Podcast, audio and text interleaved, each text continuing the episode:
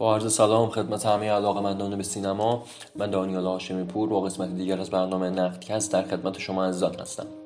در این نوبت از نقدکست در مورد یکی از فیلم های خیلی مورد انتظار امسال صحبت می‌کنیم که به نظر فیلم جذابی میومد از دور و خیلی ها منتظرش بودن. فیلم Devil All the Time یا شیطان تمام وقت از آنتونیو کمپوس که خب یکی از فیلمسازهایی بود که تو این چند سال اخیر با فیلم هایی که ساخته بود مثل مثلا Afterschool یا Christine و این دست فیلم ها خودش رو به عنوان یکی از فیلمسازهای مهم نسل جدید سینمای آمریکا معرفی کرده بود.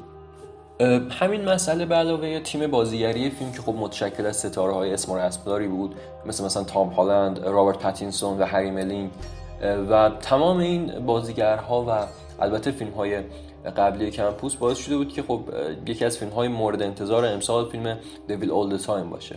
منتها با release فیلم مشخص شد که بسیار از منتقدان نقد های منفی نوشتند. البته در کنار نقد های مثبتی که فیلم داشت ولی شاید بتونیم بگیم اونجور که فکر می‌شد فیلم نتونست ظاهر بشه و موفق نبود.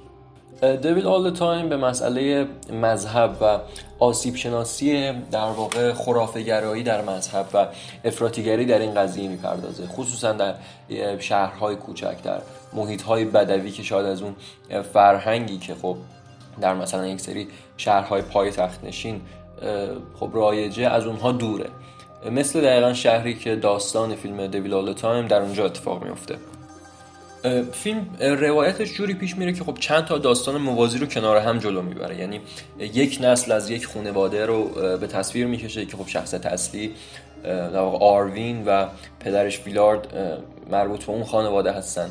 در جای دیگه داستان یک افسر پلیس رو به تصویر می‌کشه. خب درگیر یک سری از مافیاهای اون منطقه که توش زندگی می‌کنه شده و خواهر اون افسر و البته همسرش که خب هیچ هایک می‌کنن و اونها هم به نوعی خلافکار هستن. تمام این داستان ها رو کنار هم ما می‌بینیم و در نهایت قرار هست که ما به یک آسیب شناسی بحث مذهب برسیم. و اون در واقع خشونتی که در طی نسل های مختلف می‌تونه رواج داشته باشه از طریق مذهب. ما دوتا شخصیت مهم توی فیلم داریم که هر دو کشیشن یعنی دوتا کشیشی که شخصیت هایی هستن که این قضیه در واقع خرافه گرای مذهب رو قرار که نمایندگی بکنن به عنوان عضوهای اصلی این کار.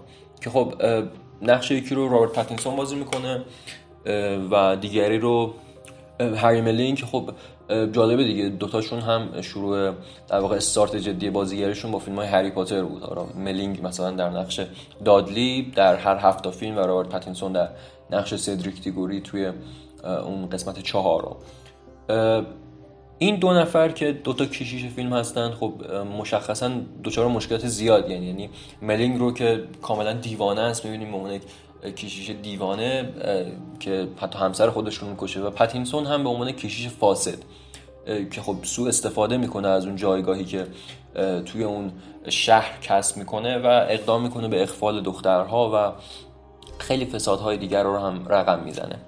و خب این دیوونه بازی این خل بازی این عجیب غریب بودن تقریبا توی همه شخصیت های فیلم هست. منتها اینجا چون بحث در واقع خرافه گرایی و آسیب شناسی مذهب در میون میاد خب ما می‌بینیم که فیلم داره مشخصا بدون هیچ پرداخت عمیق و بدون هیچ بررسی که مثلا حاصل از یک سری تحقیقات یا یک سری پژوهش ها باشه صرفا یک طرفه به سمت قاضی میره با دو تا شخصیتی که انصافا هم کلیشه یعنی خصوصا پتینسون به عنوان کلیشه فاسد واقعا کلیشه ای پرداخت شده یعنی هیچ گونه عمقی ما در کاراکتر این آدم نمی‌بینیم و پرداختش هم بسیار سطحیه. یادمون بیاد مثلا فیلم در منچستر سبز بود فورد به عنوان نمونه خوب که دو تا کیشیش رو به تصویر می‌کشه کیشیش خوب کیشیش بد و چطوری بین اینها یک ارتباط دیالکتیکی برقرار می‌کنه و با همون پیش میره. منتها اینجا فیلمساز اصلا این کار نمی‌کنه و کاملا یک طرفه به سمت قاضی میره و بدون هیچ پرداخت شاید خیلی جدی سعی می‌کنه که این مسئله رو تو فیلمش بگنجونه. به طور کلی فیلم Devil All Time واقعا فیلم خاصی نیست. یعنی داستان بسیار ساده ای داره که اونقدر پیچیدگی های عجیب غریبی نداره و خیلی خیلی معمولی جلو میره. شخصیت ها بسیار کلیشه معمولی به تصویر کشیده میشن. جنایت های شاید بی در و پیکری که به صورت مداوم در فیلم اتفاق میفته باز خیلی توجیه منطقی ندارن.